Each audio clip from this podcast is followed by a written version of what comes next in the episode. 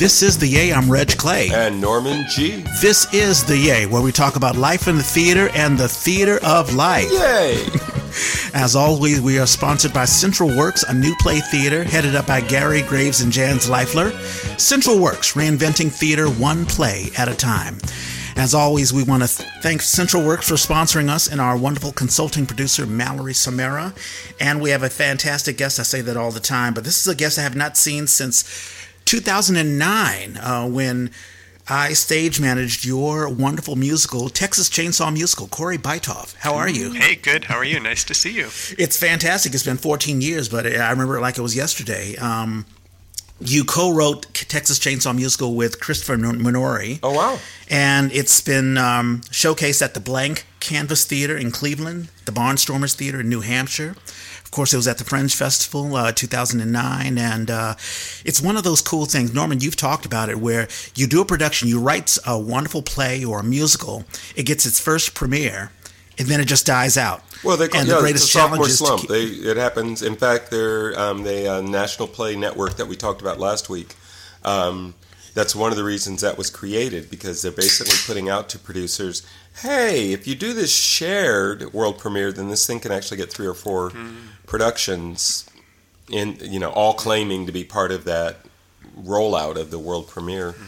And then that means it plays actually got a nice pedigree, and maybe somebody else will do it. Mm-hmm. Yeah, and you know you haven't had to worry about that because you it's it has a life of its own. I mean, people people uh, you know we had um, Danny Spinks on, and she's running the Eclectic Theater Box, and they focus on taking 80s, you know, B horror movies, sometimes 70s B horror movies, and giving a life of its own. A lot of it is just comedy, but you made it into a musical and people just love it. So it was so fun. I feel like so blessed that it actually got picked up and got performed a handful of times. It, yeah. it is. It's very rare. You get very lucky. And you know, if you have a good name, that mm-hmm. helps. yeah, Texas Chainsaw. I mean, it's it. You know, it has a magnet of its own. It, mm-hmm. it just gravitates people. Mm-hmm. Uh, Norman, as I begin every podcast, how was your week? Well, it's how? all about Baldwin at this point. Exactly. So we, uh, we've got the reading coming up the end of the week, Friday and Saturday, and just trying to pull all the pieces together.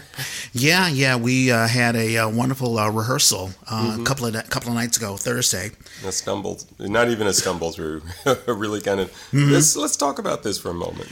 yeah, no, I've got my script. I'm going to print it out, and uh, so I'll have we'll have binders, uh, or or I can bring a binder.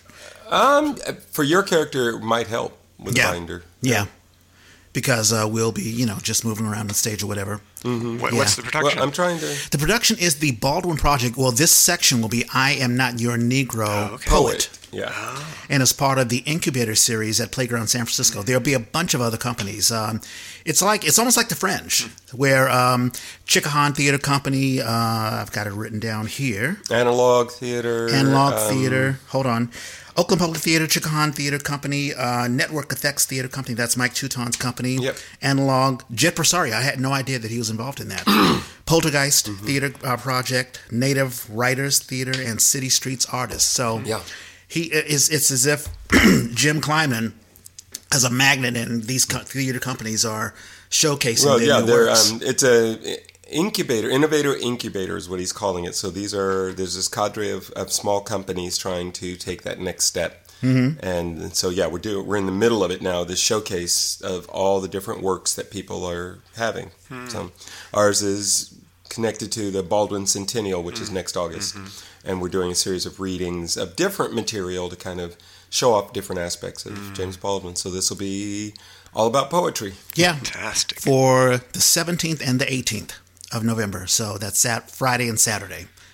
Um, before we jump into current events, let me uh, give our plug to Charles Blades Barbershop. That's yeah. our sponsor. Um, second sponsor for sponsoring us, called Charles Blades Barbershop, is located at 182nd Street in downtown Oakland. It is a very cool, relaxing place where you can get your cut on, and they'll even serve you a complimentary drink. They also sell men's products like hair gels, pomade, shampoos, and conditioners. You can go on to CBB Charles Blades Barbers, CBB Grooming Products. MyShopify.com. Hop online, gives the products a try, and support minority businesses like my man Charles Blades Barbers. So we want to thank them for sponsoring the Yay. Mm-hmm. Um, there have been a couple of current events. So uh, the elections, I was very happy with the elections. Um, mm-hmm. There are lots of states who are like, you're not taking away women's abortion rights, mm-hmm. uh, uh, the ability to, to have a choice. So that was that was very good. Ohio, I think Pennsylvania. Um, so that's encouraging. It's been interesting to see, and even Virginia with the. Um, that's right. Even though it wasn't technically on the ballot, there were a lot of Republican yeah. candidates who were running on the. Oh, they were trying to re. I love the, the reframing of this. It's not a ban. We're just saying fifteen week um, right pause. and there are a lot of women who are like, I don't even know if I'm pregnant until right. 15 weeks. And, yeah, yeah. I think in Virginia, I think they took back their Congress, which is going right. to be hard for they Youngkin did. to pass any yeah. Republican legislature. So, yeah. I've been a little worried. I've been seeing polls saying that Trump is ahead.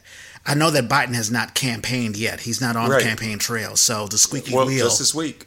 He yeah. Uh, just announced uh, for South Carolina. Yeah. Cory, are you worried or about Absolutely. 2024? I'm mm-hmm. terrified. You know, the stuff that's been coming out lately about how Trump folks are putting together plans to be able to replace 50,000, you know, government workers with people mm-hmm. that are in their camp and um, mm-hmm. being able to figure out ahead of time who they want to prosecute and go after. And it's just horrific, horrific. Yeah, it's it's really crazy, and I it's so it's I've been reading a couple of articles about black people voting for Trump. Uh, there have been uh, a series of black like rappers mm-hmm. who, um, for whatever reason, are endorsing Trump because Trump in 2020, you know, uh, pardoned a couple of folks who were in jail. Right. Or well, but that that who is that? It wasn't um, it wasn't Beyonce. It was um, it was somebody of that stature though who did yeah, I want to think Kodak Black or something like that. And yeah. then she mm-hmm. she has since distanced herself from Trump because that was all he did. He he just wanted the headline. Exactly. It was that, and also during COVID nineteen, I think there was a a piece of legislature he signed, basically allowing poor folks to still collect a paycheck. Um, during the pandemic, mm-hmm. but he was doing all this to cover up the bad deeds he was doing. Right. Trump is one of the most racist presidents that we've ever had. So, so yeah. it doesn't, you know, that doesn't make an awful lot of sense. So yeah, so that's what was going on there, and uh, my iPad. You know, I gotta, I, I miss, not that I miss, but I should go back to doing it and on the desktop. But in any case, um, brief ceasefire in Gaza, so that's fantastic. Um, Millennials, so I've been reading a couple of articles about millennials and Gen Z. There are young people who have decided not to have kids any kids at all. And I find that fascinating. Um, I don't know if we have any thoughts about that. It has I don't know how often you talk to Dexter, but has has that even popped he's, up. He's too young to even thinking think about it, but I think he is indicative of that generation. I don't know. I I have weird feelings about it because when I grew up, everything was about the population bomb and you know we overpopulation and all of that. So as we suddenly start going, oh, we're really concerned that we're not going to keep generating more. I'm like, mm, could we just get better immigration laws and you know try to to make a comfortable society without popping out a bunch of kids? I'm, yeah, you know, uh, there was a woman, 21 year old, who wrote an article, I think, for Newsweek, talking about why she's not having kids, and she mentioned the environment. And it's fascinating that younger kids are conscientious about the environment. Have been a lot of things going on, but also there's the economy. Can I afford to have kids? You know, do mm-hmm. I need to get a better job or you know get a better pay raise or find a partner who isn't in debt and all that sort of stuff? So, Cory, do you and your partner talk about well, kids so at all? my yeah, well, we have a 25 year old who's in Peru right now. All right, on. We just were um, we're talking with her today on a video call, and uh, she doesn't want to have kids. Interesting. She's not interested in that at all. Um, and I've heard a lot about. I, I, work in the climate change field, right? My day yeah. job is sustainability manager for San Rafael, and mm. you know, I talk to a lot of people, and they're like, "Yeah, uh, I don't want to really bring kids into this. It's just a really dire situation. But I'd also like to see some surveys. I don't know if you've seen any surveys to hear, like, is that a primary reason or is that like, because the news picks up on things, you know? Right. Yeah, exactly. I haven't seen uh, too many surveys. I think like just a couple of people are writing articles. Mm-hmm. Um, Um, and it's interesting because there was one article that said, you know, Generation Xers aren't having kids. Hmm. And then millennials aren't uh-huh. having kids, right? And then Generation Z aren't having kids, right? So it either it's either the environment, people are worried about the environment, or finances, or just having fun. Mm-hmm. You know, millennials are just having a lot more freedom than they ever have, mm-hmm. whether it be sexual freedom or just individual freedom, and mm-hmm. they don't want to be tied down. Mm-hmm. Whereas, you know, the older generation are tied into, I don't know, uh, just um, what do you call it? Um, it's it's it's it's what we do. Mm-hmm. it's part of the convention. I'm, I'm expected. You know, I, I, know a lot of my friends who are like, "Oh my God, I'm 22 years old and I'm not married yet. Mm-hmm. I've got to get married. I've got to have kids. I've got to have my home mm-hmm. and my car and my career set up." And I think a lot of younger kids they don't feel that pressure yeah, anymore. Yeah, yeah. I wonder who's being polled too. Have you ever been polled? I've never been no, polled. No, Who, who's, getting, who's getting a little bit of polling. It cracked me up that uh, what's the TV one? Um, those folks. Oh yes. Yeah, they. Is it Nielsen? Nielsen. Yeah. We are on Nielsen's list. Okay.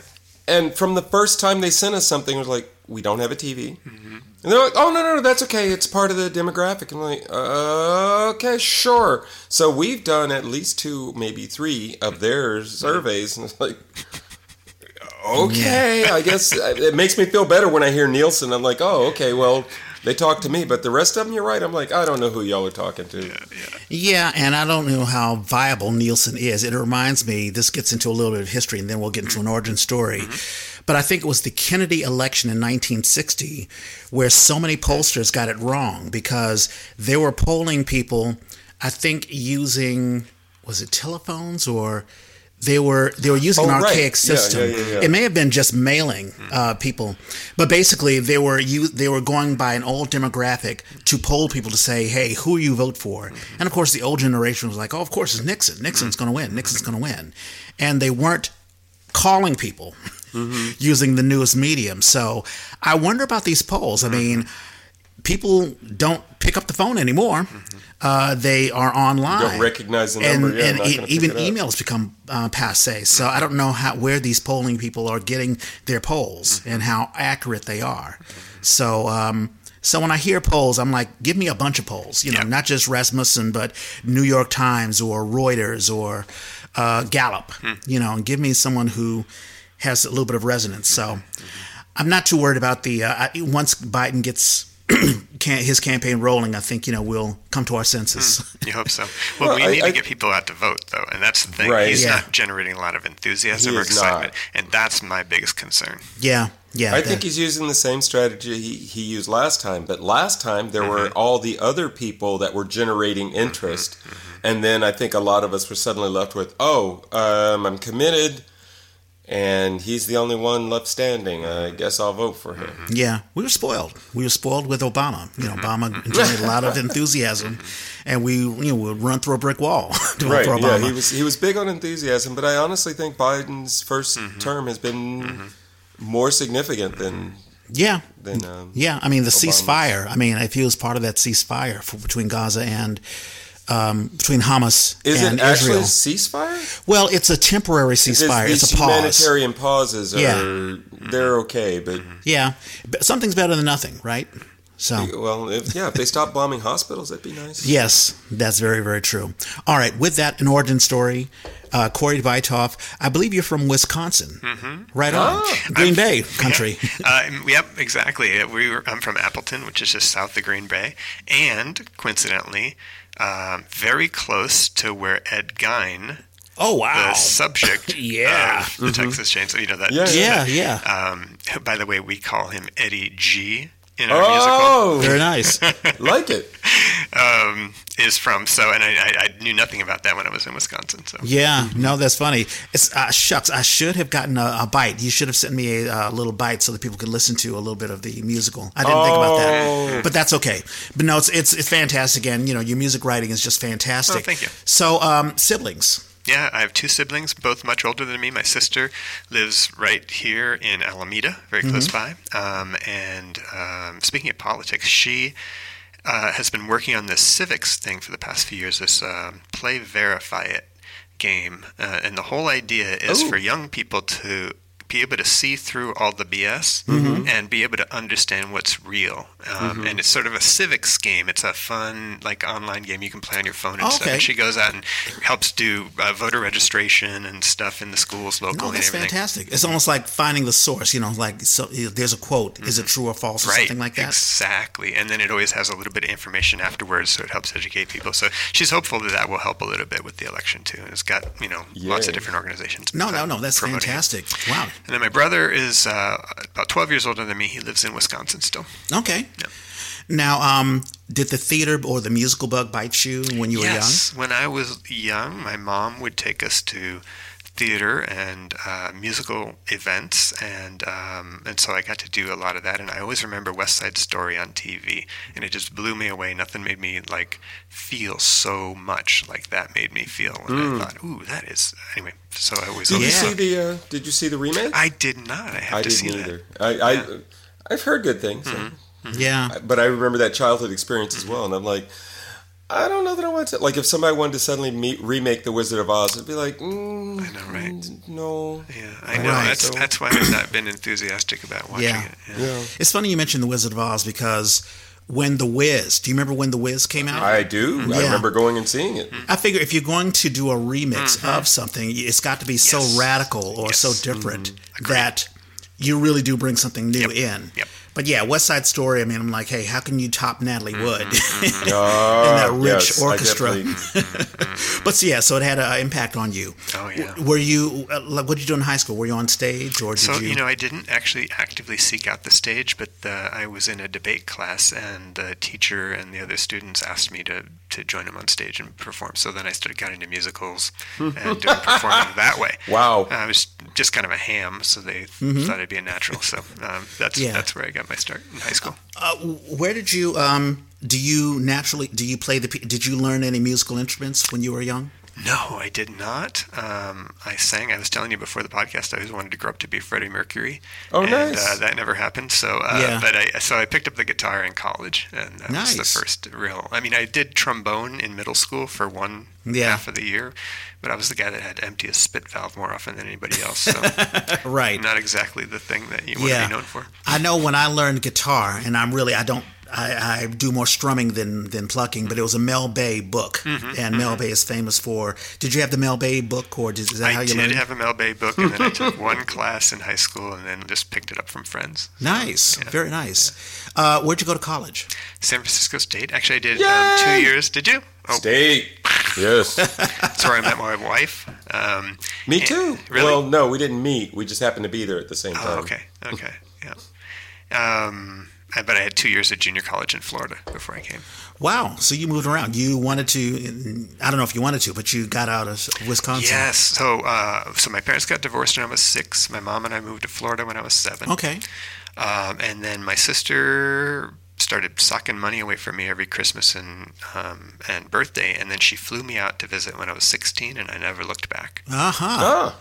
Now 16, um, is that like the 80s? Yep. Gotcha. Yep. We're Generation Xers. Yeah. Yep. Yeah. I was 82 when I was 16. Yep. Yeah. Yeah. So 82. I want to. See, I want to see what was San Francisco like, or was the Bay like in the 80s? Mm-hmm. Must have been. Uh, mm-hmm. Really, it was still part of the I don't know the hippie icon or the bohemian feel. Yeah, a little bit. Um, it was a punk time too. Yeah, that's and I right. I moved out here in '86 um, it took me a little while. Like I said, I did junior college in Florida, mm-hmm. um, and I moved out in '86, and there was a real sort of punk and um, post-punk, new wave, gar- yeah, yeah. scene. Yeah. okay. So the I Beam was spent a lot of time at the I Beam. yeah started working on Haight Street right away. It was kind of depressing too. There oh, were a oh, lot you were of at the I-Beam. I um I used to go there, and mm-hmm. then my wife and I would go there sometimes okay. too. I've seen lots of shows there. And, yeah, I, yeah, I was working at the there was a double rainbow downstairs. I used oh, to work yeah. there oh, when okay. I first got to town. Uh, I worked. Do you remember for Heaven's Cake down yes! the street? That's where I worked. I love that place. Is it still around? No. I don't think so. No, but it was in Roger and Me. Ah, that movie. Yeah, yeah. yeah. Roger, uh, the Mike, the Mike, Michael Moore. Michael Moore. Yeah. The Michael Moore uh, documentary uh, on Ford, right? Didn't uh, didn't Roger own Ford or there was a yeah some auto Detroit thing that that shut down? Yeah, yeah, yeah, yeah. yeah. Roger and me. Yeah. Wow, small world. Isn't that funny? it was just a little like he, he was saying, you know, here we are in San Francisco. I don't know, nobody seems to work. Everybody's in cafes all day long. quick, quick shot of several different cafes, including them for heaven's cake. Yeah. So um, is, now were you? Did you spend some time just working, or did you get oh, involved in? Yeah. Yeah, I didn't get involved. With it. I, I start came out and I started doing recording engineering classes. Okay. And then I interned at a recording studio, and um, it was right at that time when it was changing from analog to digital. Right. And I saw all these recording engineers like mortgaging their lives away. Mm-hmm. And and I didn't have the chops. I really yeah. didn't have the chops to listen, and my ears would burn out fast, and sure. I couldn't hear anything. So it really wasn't my thing. Yeah. Um, but I, I ended up moving on and getting a degree in interdisciplinary social science. Nice. I'm wondering how, how does that how does that work? I mean, what, what jobs do you get for, for that? It's a nice degree to, that you can apply to anything. So you basically try to look at a problem, from a lot of different perspectives. Sure. Right. So economy, history, you know, sociology, and all yeah. that, and try to find ways to look at it in different ways and more holistically. So systems theory was a big piece of it. Okay. So it's really helped a lot with the work that I do now as a sustainability manager because you really got to look at things from a lot of different perspectives, or you yeah. just causing new problems. Well, sure. Or mm-hmm. trying to solve problems the same old way mm-hmm. instead of looking mm-hmm. from a different way. That's fascinating. Getting back to the whole engineering thing, I remember that transition from analog to mm-hmm. digital. There were a lot of folks like I'm looking right now. My Behringer, mm-hmm. and there were a lot of uh, there was a transition between hardware mm-hmm. mixing and the DAWs that we have now, like Cubase, and I'm using Ableton Live right okay. now. Mm-hmm. And I think that was that transition that um, some people adapted to very easily, and others were like, "Oh my God, I just bought all this stuff, and I need to switch it," or you know, I need to change my recording studio, or maybe get out of the business. So I, I remember a little bit of that. Mm-hmm. When did you begin? Now is Texas Chainsaw your first musical? Yeah, first and only. okay. Oh, uh-huh. I feel like uh, a little bit like a one-hit wonder, like Dexys Midnight Runners, only yeah. not quite as good. But that's okay. I mean, that's it's it's the reason why you're here because yeah. it's it's one of those things. It's it's you know people are still gravitating towards it. But tell us about the nucleus of it. When did you first meet Christopher Minori? So Chris and I were in high school together, and Chris is as really a brilliant guy. He, um, when he was 17, he went to New York with his family from Florida. We met in Florida, and mm-hmm. uh, he saw Little Shop of Horrors, mm. and he bought the record, came back and rewrote the script from wow. memory. okay. And then we produced it together, and he and I were in it, and we brought all our friends in, and this was like, you know, we were 17, 18 years old in high school.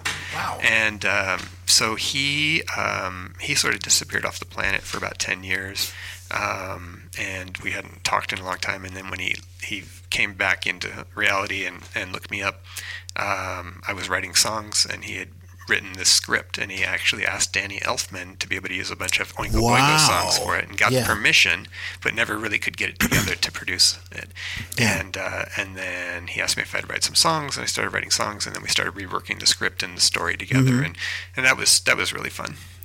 Wow, that was fantastic. So when was the was the first production The Fringe? Yeah, and that was self-produced. And I was sleeping four hours a night. I never so, felt so alive and awake in my life. Yeah, I, I imagine so because it was a great oh. energy. Well, I mean, The Fringe itself is very energetic because you got a bunch of folks waiting to get on stage and do their thing, and then break down the stage for the next one mm-hmm. to come mm-hmm. in. It's almost like a road show. It's like a rock and roll thing. You know, it's like break down the equipment for the next band, and and you know, there's an excitement towards it.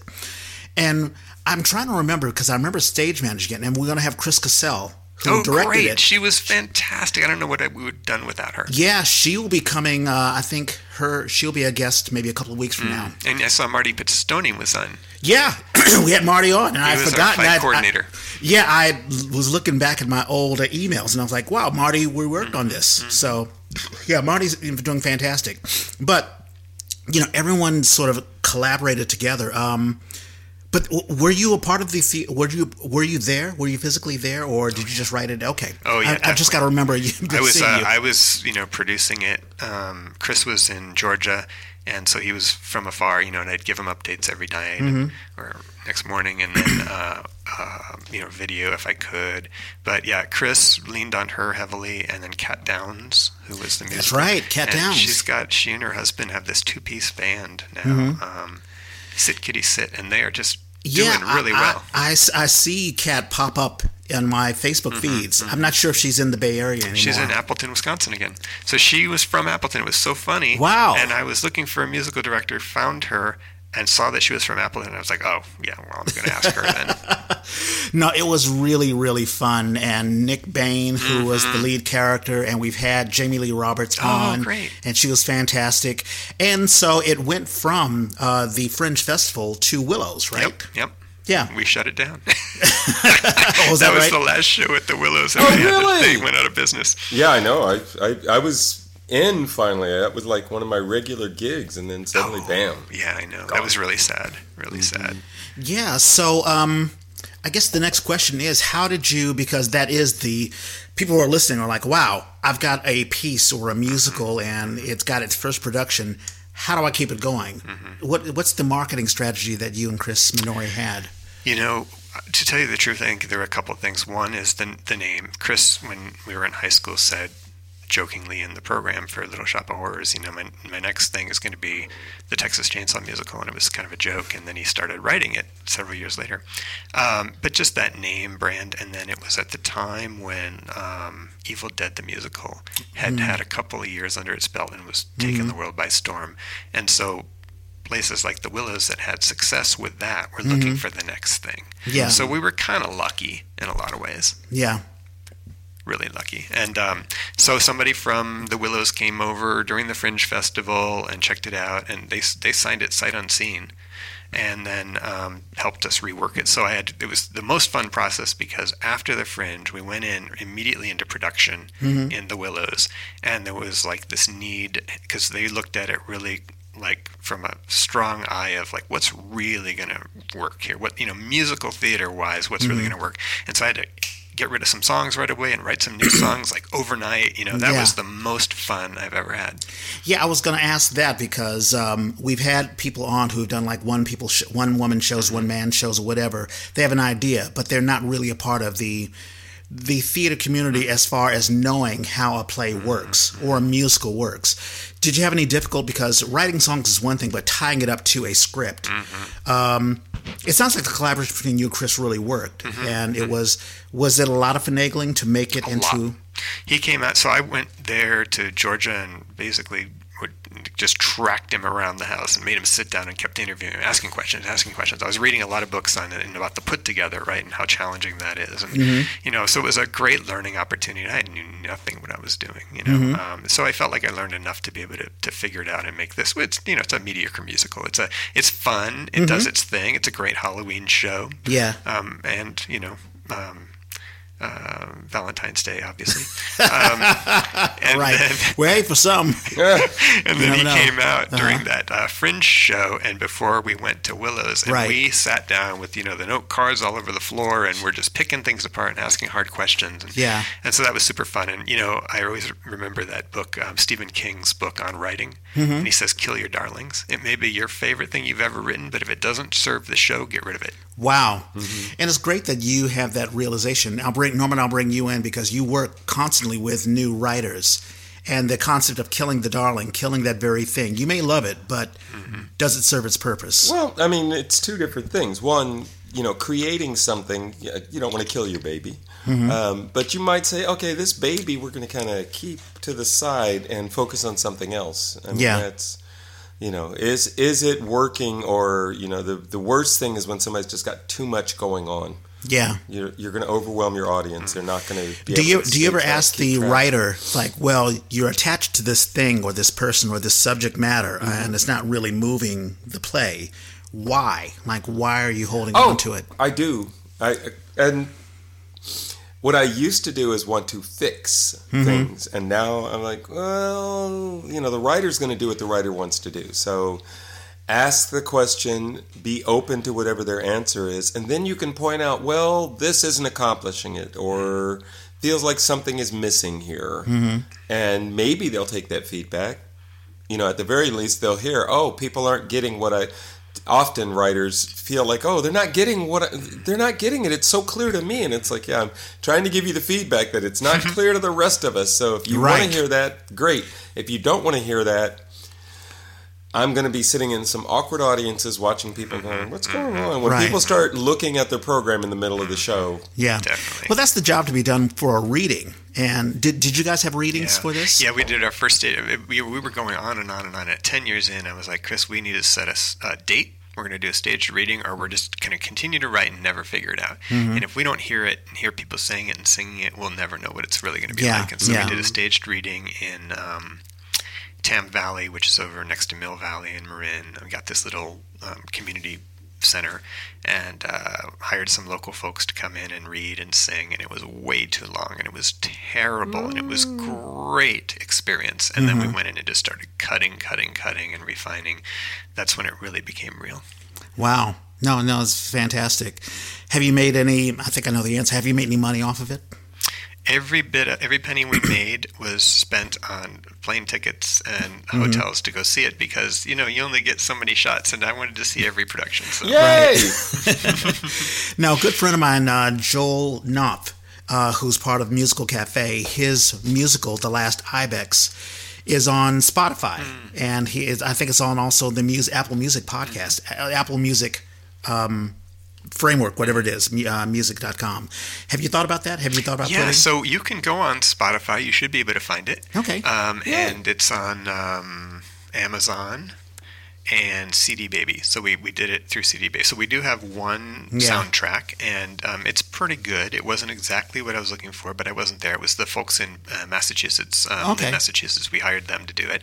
They had a wonderful band, mostly jazz musicians that were oh, nice. fantastic. Like killer. Um, and they did a, a, a, pretty darn good job. Um, but I wasn't there, and mm-hmm. I t- at that point I had so much work going on. Yeah. I couldn't really. Like, but they got your permission, right, to do it? Oh, we asked them to. Oh, we okay, wanted a, we wanted a, a, a, relic, you know. Gotcha. So, so we do have, um, yeah.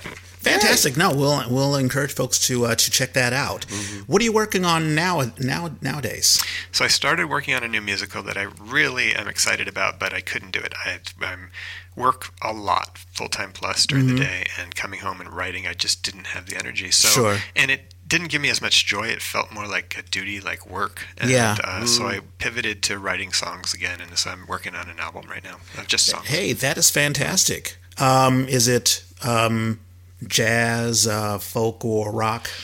It's probably. Do you, do you, know what emo or? I've heard of that. Yeah, yeah. it's kind of uh, it's guitar based, but it's um, they're they're little vignettes, little story songs, and okay. songs about like personal stuff, and mm. uh, yeah, you know. Um, that whole idea of catharsis and mm-hmm. you know yeah no no no that people can feel yeah That's it reminds me of the uh, the romantic movement of the 80s with mm-hmm. Tears for Fears and and those mm-hmm. folks mm-hmm. so no, no, that that is fantastic. So it sounds like theater. Are you pushing that behind? Are you not thinking of doing musicals anymore? Yeah, uh, I just uh, I need to retire first. I just, you know, you need a lot sure. of energy. Uh, yeah. The older you get, the more, you know. So when I work really hard, I mean, I have meetings back to back and just flying, and I'm just barely getting out of there, you know. And yeah. so um, it was just really hard to do that. But yeah. I enjoy the music and I can play and I can sing, and then I feel like I'm yeah. de-stressing at the same time too. So mm-hmm. yeah, it feeds me. Well, I mean, your impact. I mean, doing Texas Chainsaw musical, it may have been like one little moment in mm-hmm. Bay Area history or you know whatever, but it brought people together. It brought actors together, and you know, it's something that Marty and Chris Cassell. I still think about it, and you know, just uh, and the and the actors, Nick Bain. We had Jamie Lee Roberts on, and they they have fond fond memories. So it's one of those really cool things where you do a production, it breaks down, you strike the set, but still the memories hold on. So that's mm-hmm. that's something to. Um, that's know, the whole thing about theater, right? Is you're making little memories and, and yeah. joyous moments. We went last night to see a kids' production of um, Les Mis. Oh, nice. oh wow! All, like middle school and high school students. And, oh. and it was so fun because mm-hmm. you could mm-hmm. just see the joy, and you know when the curtain call comes and they're all cheering for each other. It just right. that kind of camaraderie and that, those moments together, are just special. Where yeah. was that?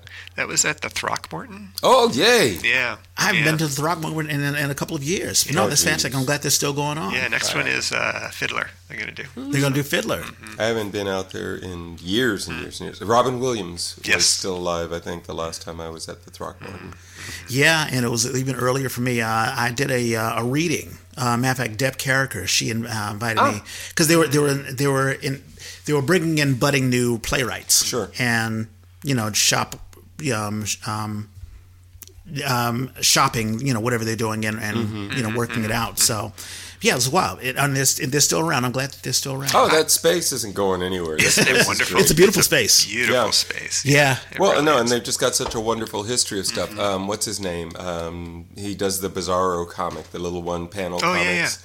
Yeah, yeah. Uh, Dan Piero, Ferraro. Yeah. Yeah. He um, he does weird little puppet shows and stuff there. Oh, I didn't know that. Yeah, weirdness. I'm like, okay. And then Narada does his Narada Michael Walden does his um his uh, holiday shows there every year too. Oh no, I didn't. Yeah, really fun. He did a tribute to um, Aretha a couple of years ago. It was fantastic. Damn. Yeah. Hmm. I may have heard about that. Hmm. Have you thought about being a musical director? Like, has someone reach out to you to say, "Hey, I'm I'm working on this thing, and I need." No because I don't have the chops. Yeah, right. I relied on good musical directors every step of the way because I just don't like. This is one of the exercises with my album right now is forcing myself to really think about instrumentation and how you create a vibe, not mm-hmm. just a song. Yeah, because that's a whole other art form that yeah. I don't know much about. So mm-hmm. no, I, I, I would never do that. I would just lead people astray. It would be terrible. mm-hmm. well, yeah, but I mean, I mean, you have you have an incredible musical talent. When I think of songs, I think my favorite song from yours, uh, "It's Easy to Be Cruel." Mm-hmm. yeah, mm-hmm. yeah, that's a favorite. I actually do that at open mics every once in a while. Is that right? Mm-hmm. Yeah, it's it's uh, it's Sondheim. It reminds me of uh, Sweeney Todd. Oh yeah.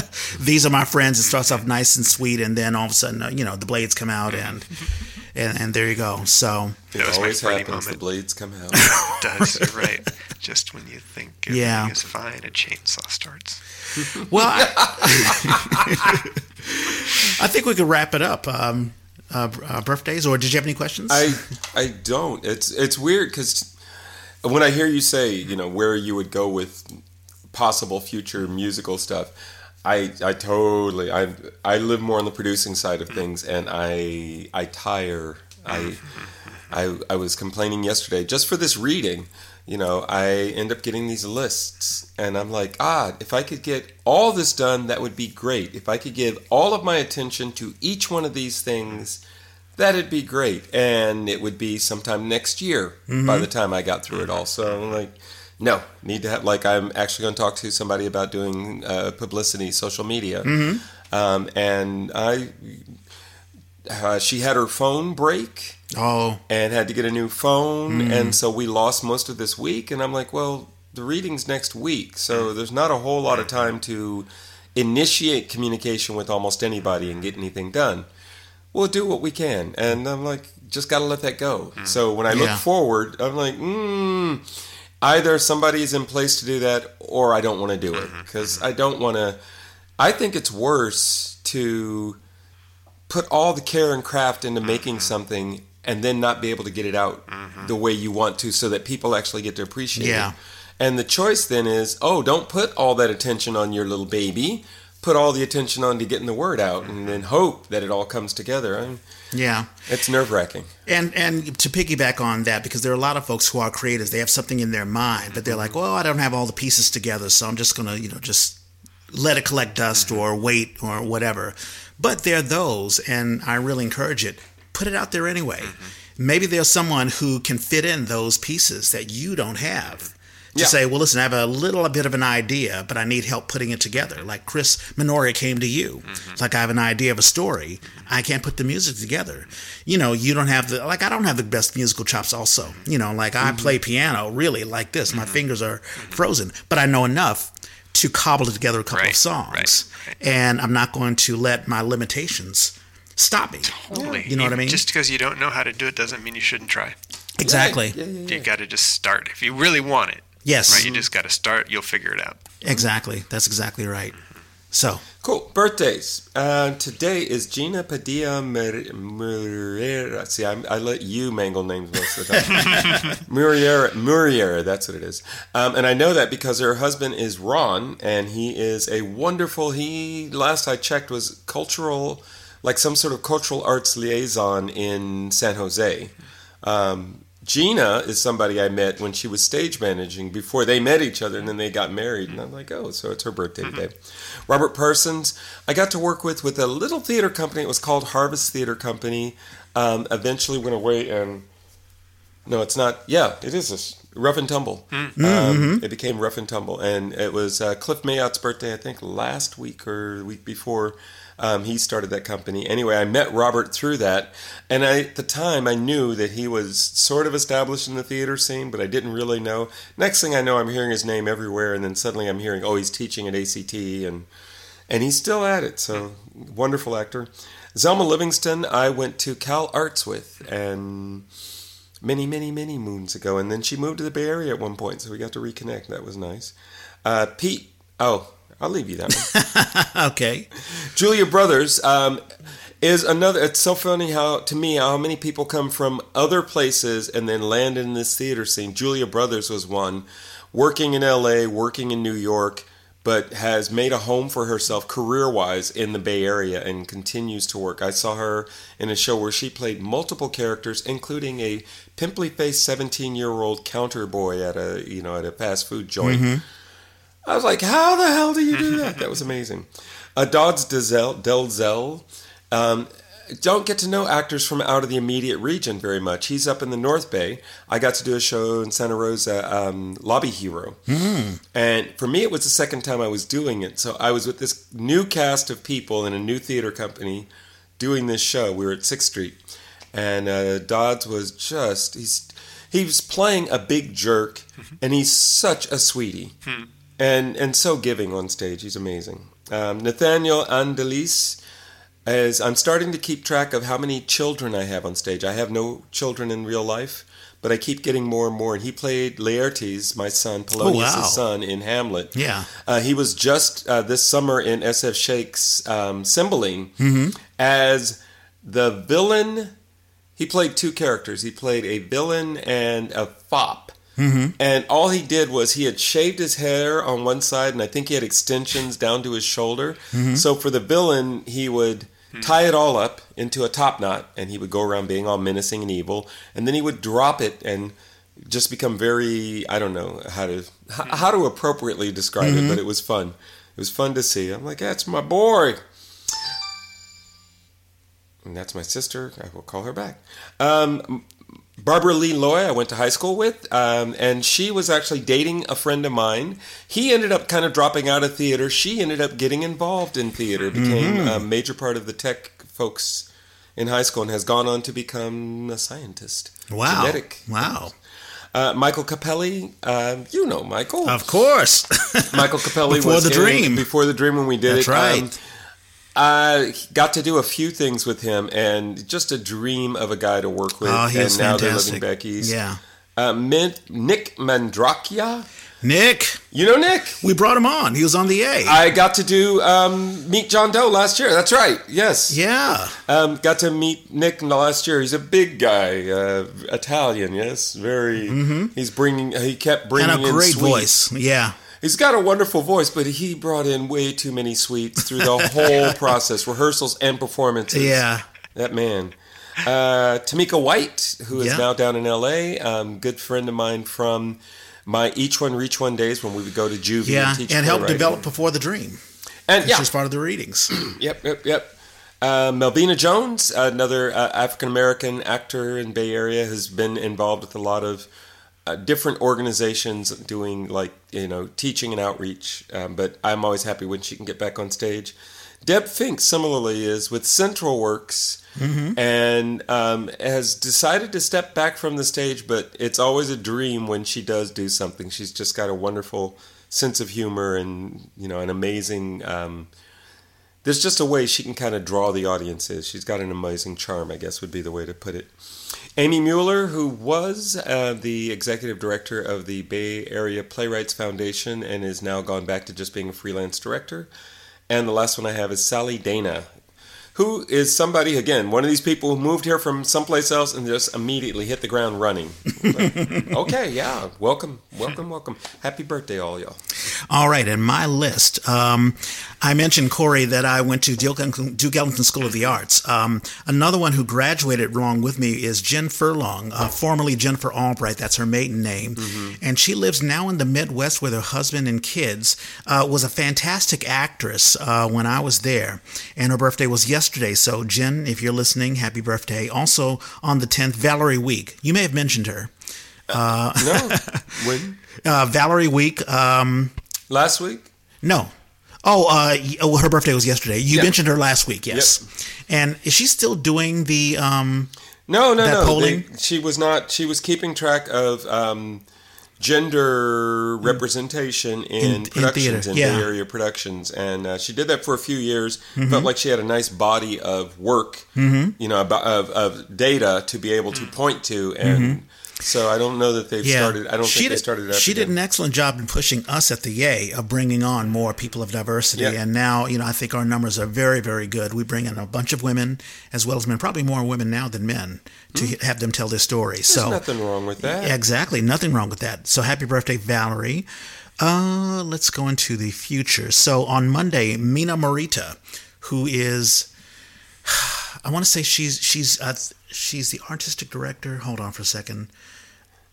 She uh-huh. was the artistic director of Crowded Fire. I, I, don't know where she has moved on to, but she moved she moved up. Yeah, she had been a part. That's right. I'm part of the leadership at Crowded Fire, mm-hmm. and um, I'm looking at her website right now. I'm not sure what she's doing these days, but she has been a great influence for a lot of folks in the Bay Area community. So happy birthday to her! You mentioned Pete Fitzsimmons, or you saved him that yeah. for me. Uh, Pete has been fantastic. Uh, he has been involved in Bay Area theater and also the jazz community for a while. He oh, was our, I didn't know that. Yeah, he was our Ollie Harrington when I wrote For Men in Paris. Happy birthday, Pete. Um, also, Tuesday, another Ellingtonite, Evie Donnelly, a flute player who married uh, a uh, one of uh, the actors uh, from our program, mm-hmm. Uh, Ara Zeitz, and I see them on Facebook all the time. Jet setting, traveling everywhere, and going to like Paris and Italy, and they're having a wonderful time. So fantastic! Happy birthday, Evie. On Wednesday, Laura, Lauren Jiang, we've had her on the show. She and I were in the Pear Theater. We did Pear Slices, and um, she and her boyfriend, uh, James Jones, they came on the Yay and they talked about being a part of the Bay Area community, how the Bay Area Theater brought them together and they're doing shows, not necessarily together, but they're actively working at the same time. So it was really, really cool having them on the show. Happy birthday, uh, Lauren. You mentioned Mike Capelli. Um, his birthday will be on Wednesday. Mm-hmm. Uh, also, you mentioned Nick Mandrakia, uh, Tamika White. Who else do I have? I stole a bunch from you, didn't I? Yeah. Well, the last one that I have, well, actually, this will be next Sunday, mm-hmm. but I'll mention her, Isabella Capozzi. It was one of the best times we had on the Yay, where Isabella and her sister Gianna Capozzi and her their mother showed up on the show, and hmm. they talked about being a Bay Area theater family. Hmm. I acted with both of the ladies when we did um, Women on the Verge of a Nervous Breakdown, and they're the youngest members to. They were the youngest guests that we've had on the Yay. I think uh, Isabella was Gianna was nineteen, no, was seventeen, and I believe Isabella was nineteen and getting that perspective. You know, we have a lot of Generation Xers and mm-hmm. Boomers mm-hmm. talking about their experience as well. I went to this school back in the 70s and 60s, but it was nice to have young, young, young perspective mm-hmm. and how they view theater from their young eyes.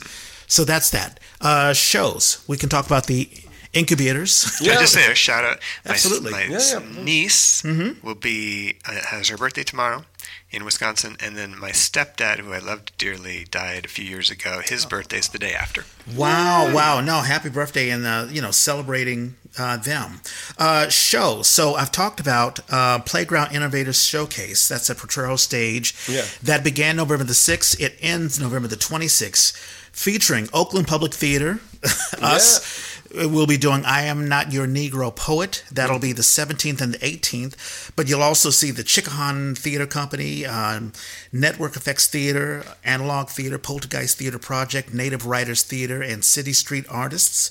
Um, they'll be showcasing the projects that they'll be doing. Right. There'll be readings. There will be, I think, at least one um, production i you know maybe it's a workshop um, but it, they are pr- pl- you know planning on doing the full bells and whistles light sound costumes mm-hmm. um, memorized hopefully mm-hmm. uh, we won't we will be script in hand right, and exactly. looking at james baldwin and his mm-hmm. relationship to poetry mm-hmm. yep Absolutely. So check that out, and we'll have a link so you don't have to remember or type anything out. Just click on yeah, the link and you'll get there. Yeah, playground-sf.org slash incubator. incubator. Yep.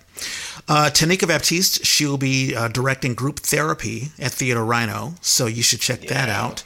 Um, Jeffrey Lo, because he is so very busy, has another th- script. Actually, he's been more busy directing these days, but this one he is the playwright, spending the end of the world on OK Cupid at the Fusion Theater Pro- uh, Project. That'll be it. Opened November the first. It'll end. Oh, it'll end on the 9th, which is Oh, it ended already, so never mind. Ah! but that's okay. I'm so Go glad that Jeffrey is working. You can see that one. Exactly. The Legend of Georgia McBride at the Center Rep is uh, playing. It'll end November the 26th. Jed Parsario, we just mentioned him. He's on it. Um, Alan Coyne. Alan Coyne, Elizabeth Joe Carter. Ayers, um, Chris Steele was um, a consultant on it. Elizabeth Carter, director. Mm-hmm. I feel like I have to go see this show. I know way too many people. right, exactly. So we have a link for that. That's at the Lesher Center um, of the Arts. So check that out. Uh, Central Works, we've talked at nauseum about the engine of our disruption. That had an extension. Uh, it'll end on the 19th. Yep. Uh, Gary Graves, Jan Zvaifler, Mike Tuton, um, incredible actors. Yeah, yeah, yeah. Uh, Llewellyn Norris. Chelsea, yeah. Yeah, absolutely. Yeah, so check that out. It's a great little cast, um, tight show, and even if you're familiar with Central Works, this felt a little bit different than a lot of the things I've seen there. I liked it. Yeah, they're bringing in new people. Um, not only new writers mm-hmm. but new directors. Uh, Patricia and, Milton, right? Right, exactly. So it, it's pretty cool. Uh, the Lower Bottom Playaz is doing Joe Turner's Come and Gone. Mm-hmm. That'll end November the 26th. It's directed by Dr. Ayodele Nzinga, who've had her on the show. That was a wonderful episode. Uh, yeah. Oh, yeah. She's very, very powerful. So check that out. New Conservatory Theater Center is doing We Are Continuous, directed by Sean J. West, lit by Dr. Stephanie Johnson. That hey, ends. Hey. November the 26th, so check that out. Mm-hmm. Uh, Z Space is doing Citizen. The last show is tomorrow, so check that out. Mm. Carolina Morones. Ooh, yeah, and yeah, go ahead. And Leticia Duarte is in that. And Christian Jimenez, who is going to be with us in the Baldwin. Nice. Yeah. Very, very nice. He'll be our howling man. okay. Yay. Absolutely. So check out Z below. Uh, if you're listening to this, you know, you can, it's not too late. Go grab your ticket for tomorrow. Um, Echo Yamamoto and Sharon Shao are doing Sleeping Beauty at the Presidio Theater December the 1st through the 30th. So you have plenty of time to check that out. Um, don't just listen to our podcast. There are other podcasts going on. Barry Graves has the Black Man's Heart, so check that out. Mallory Samara, her day job is KCBS Radio, so she is doing. Um, she produces two Ooh, shows. and how did we miss her birthday? I think her birthday is this week. It's oh, it's got to be this week. Yeah, I guess it is. Why didn't I'm, I'm going to a Facebook? birthday. I'm going to a birthday celebration tonight for her. Oh, damn it! Well, shucks, you Mallory, damn you! So you're going to do that and rehearse? well, rehearse. We're rehearsing this afternoon. Okay. So, yeah. Shucks, I wasn't invited, but that's okay. Wish her, wish her the best. it, it's karaoke. Um, it sounds like it might be. Lena, his, her mother, has been talking to me about it. Mm-hmm. It might be a family thing, but I'm considered to be Uncle Norman. So. There you go. There you go. Wish her, wish her the absolute best. She's fantastic, and she is producing two shows for KCBS it's generational, a deep dive on how each generation looks at things differently, and also as prescribed. It's a weekly conversation with leading medical experts at UCSF Medical Center. Mm-hmm. So check that out. Uh, Central Works has the Central Works Script Club. It's a podcast where you can download and read a play script and then listen to an audio interview with the playwright, delivered semi annually. Uh, Aaron Henne, uh, formerly a writer at uh, Central Works. He is now the artistic director of Theater Dybbuk in LA, and he has a podcast called The Dybbukcast. It is a Jewish based uh, theater podcast through a combination of performed readings and interviews with artists and scholars. The Dybbukcast brings these creations and their historical contexts mm. to life, all while revealing their relationships to issues still present today. Also, Bindlestiff has the Fobcast, exploring Philippine American immigrant stories. Check out the Fobcast. And uh, Yay Jerseys. I can't think Yay. of a better Christmas gift. I went to the lady. Yes. And she gave me a very good deal. Okay. on making the shirts. So we'll have those shirts available. Right now, I only have white, mm-hmm. but we will have black and also pinstripes. Um, Pinstripes. Yeah, hey, hey. check it out. Yeah, uh, Kayende Koyejo has one, and she is a very, very fashionable person, and yes, she, she bought that, and she's been um, styling it. Uh, so that's fantastic. That's it's wonderful. only thirty bucks. So PM me, um, you know, and you know, get your hook up, and that's that. That is it, Corey. Did you have a good time? Had a great time. Thank you so much. Yeah, really yeah. Thank you it. for coming on, mm-hmm. and um, it's it's fantastic. I know it's been 14 years, but uh, I still have it. I still remember, you know, the songs and all the memories of. Um, I don't know why Texas I didn't Chainsaw. bring you guys some CDs. I should have brought you some CDs. Ah! I don't know. Do you even have CD players anymore? oh, geez. Hey. I, I finally bought one. Did you? A bad, you know, on, mm-hmm. online thing. Mm-hmm. It has to be perfectly level on the table. Yeah. It takes forever to kind of. It's amazing how it's amazing how so many things are obsolete. I mean, I can't. I just going back in my past, just rebuying music. You know, mm-hmm, 1st there were mm-hmm. record players, right. and then there was the tapes, mm-hmm. and then CDs, and then of course I'm ripping everything to MP3s, and now MP3s are obsolete because everyone's streaming now. It's it's a little crazy. it really is. I still have my record player. I play them a lot. Yeah. Are you one of those audiophiles that believe that what sounds sounds better I just like the record player. I like records. You know, you get a great little cover. You know, we have some of those frames where you can put different ones up every week or every month. Oh, yeah, nice. yeah, yeah. The that. album covers. That yeah. is very cool. And it's funny because when you play a record player, you get a little like an ambient scratch, or let's say there's a little dust that, and that just that that has I have nostalgic mm-hmm. memories about mm-hmm. that. Yep. You know, it, the sound isn't so clean, mm-hmm. but you can tell there's something authentic about it. Anyway. Yeah. Alrighty, we are on all podcast apps. We're on the Apple Podcast, that Purple Podcast on your iPhone or iPad. We're also on Spotify, Overcast, SoundCloud, and we're also on Amazon Podcast. You could just go on music.amazon.com and search for The Yay. The Yay was created by theater people for theater people. If you have a show you want to advertise or if you just want to advertise yourself, let us know. Hit us up. I'm at Red Space Clay. And I'm at Who's Your Hoosier. And uh, Corey, is there are there a way people can find you? Uh, we do have a TexasChainsawMusical.com website. Nice. You can mm-hmm. watch some videos um, from different shows and uh, other than that, I don't think so. You don't do um, uh, what do they Social call it? Media, uh, like Instagram. Instagram. You know, I'm not an Instagram guy. Uh, I don't have time for all that stuff. Right. But yeah. I, I do want to build a YouTube. I do have a YouTube page. You should. There, there's a few things on. that. actually, one thing that's um, we did after the fact is we did a Texas Chainsaw Christmas song. Oh, oh okay. nice! So you can find that on YouTube, and you can find that it's actually a bonus cut after the CD was done. So if you if you download the album online on Amazon or wherever, you can get the bonus cut of the Texas Chainsaw Christmas. There you go. That's there you funny. go. If you send me if you send me a link, I think I could squeeze it in the Okay. liner notes. And That would be notes. great. I, I'm not a big fan of Christmas things, but I would love to have that link. No, that that, would, be, fun. That would be fun. Also, I forgot to mention that um, because we keep on mentioning Twitter and Instagram, but also what is it called? Uh, threads. I'm on Threads. Oh, you're So, on Threads. Are you How's on Threads? that going? No, I'm not. I'm, Okay, they basically just transferred, you know, the what is it? Facebook, a lot of the Mm-hmm. Right, yeah, on yeah. Threads.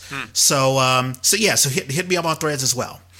That is it. Thank you so much. It's a wonderful Saturday afternoon, and as Norman and I always say, We gotta find a better sign-off. And if you've served, happy post Veterans Oh, that's Day. right. We didn't even That's text right. that. No, it's today. That's right. It is today. That Today, is The Yes. eleventh day. No, tomorrow. eleven eleven. Yeah, right tomorrow. Today. No, it's today. Is today the Yep. eleventh. Today is the 11th. Yes. Oh, that's right. Saturday. I'm Yeah. losing track of days. The eleventh day. Yeah, The 11th because month? World War II. That's when Yeah. it ended. World War One. That's World when it War ended. One. Yeah. Yeah. 1111.